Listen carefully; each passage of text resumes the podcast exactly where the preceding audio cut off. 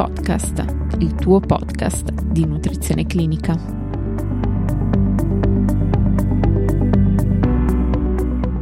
Benvenuti a tutti. Oggi, grazie al contributo della dottoressa dal post Marta, farmacista, laureata nel 2013 presso l'Università degli Studi di Trieste ed esperta in ambito pediatrico, parleremo dei latti formulati. Lascio quindi la parola alla dottoressa che approfondirà questa tematica. Alcune condizioni di salute giustificano l'astensione dall'allattamento al seno. In queste situazioni è indispensabile fare ricorso a quelli che si chiamano latti formulati. Il latte formula ha una composizione nutrizionale che è simile al latte umano e nei paesi ad alto reddito è un prodotto sicuro ed efficace. Abbiamo diverse categorie di latte formulato. Ci sono i latti destinati ai lattanti sani, così chiamati anche formule di inizio o di partenza, i latti destinati ai soggetti sani dopo il sesto mese di vita, quindi formule di proseguimento, i latti di crescita per i bambini oltre un anno, i latti destinati ai neonati pretermine o di basso peso. E poi i latti destinati a lattanti con patologie transitorie. Tra questi ricordiamo le formule addensate per i bambini affetti da rigurgito gastroesofageo non complicato, le formule delattosate per chi è affetto da diarrea, le formule comfort per affetti da coliche o stipsi.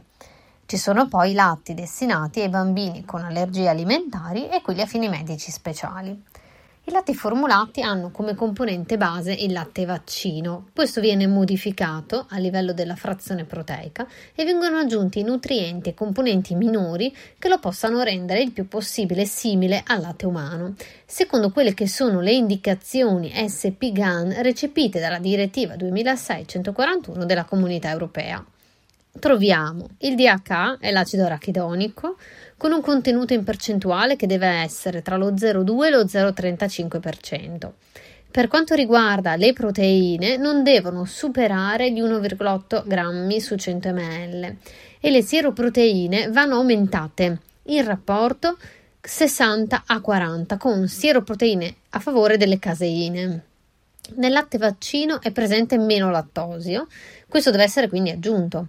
Il suo compito è quello di fornire anzitutto il galattosio per lo sviluppo del sistema nervoso del neonato. Deve svolgere poi anche importanti funzioni a livello intestinale, come assorbire l'acqua e anche dare regolare proprio la consistenza delle feci.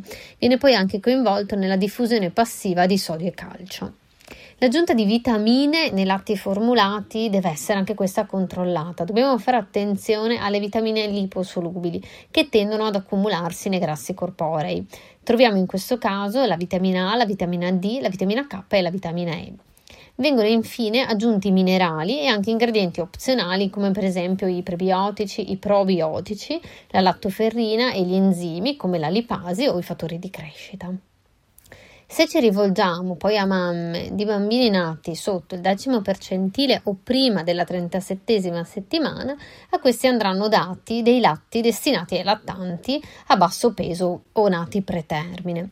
In questo caso l'SP-GAN si raccomanda che la densità calorica sia compresa tra i 72 e i 74 kcal su 100 ml e vengono addizionati trigliceridi contenenti acidi grassi a media catena che siano più facilmente digeribili e quindi che favoriscono l'assorbimento di calcio e di magnesio. Le proteine dovranno essere presenti in ragione di 2,5 grammi su 100 kcal, sempre con un rapporto sieroproteine-caseine a favore delle prime, quindi delle sieroproteine. Abbiamo poi il caso di neonati affetti da rigurgito gastroesofageo non complicato. Allora, per loro esistono i latti addensati con amido di mais, di riso, la gomma guar, la farina di semi di carrube e i polisaccaridi della soia. Questi latti vanno a ridurre i fenomeni di rigurgito e anche di pianto del neonato con un aumento proprio del periodo del sonno. Il bambino riposa proprio meglio, si è proprio visto. Fenomeni poi di diarrea acuta, questi si possono verificare nel lattante, ma se questa si, prota- si protrae nel tempo, devono essere somministrati dei latti con una ridotta osmolarità e che siano a basso contenuto di lattosio. Alle volte in questi latti vengono proprio aggiunti dei probiotici. In ultimo vi parlo dei latti destinati ai bambini con allergie alimentari. Queste reazioni allergiche in genere si hanno verso le caseine, la beta-lattoglobulina, la sieroalbumina le immunoglobuline.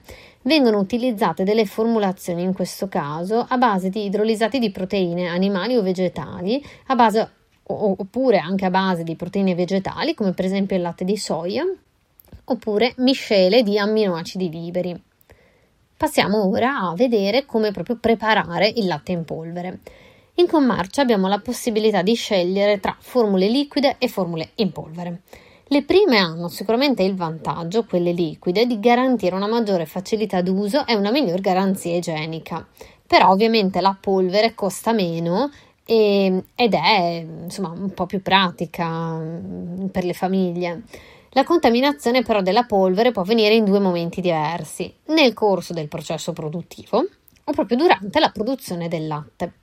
Secondo le indicazioni di FAO e OMS, deve essere fatta bollire un litro di acqua corrente di rubinetto, ma meglio anche di bottiglia, che deve essere poi fatta raffreddare a temperatura ambiente per circa 30 minuti, fino a che questa raggiunga la temperatura di 70 gradi centigradi.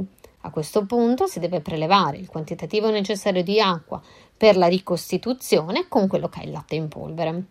Non dimentichiamo ovviamente l'importanza del lavaggio delle mani, prima e dopo.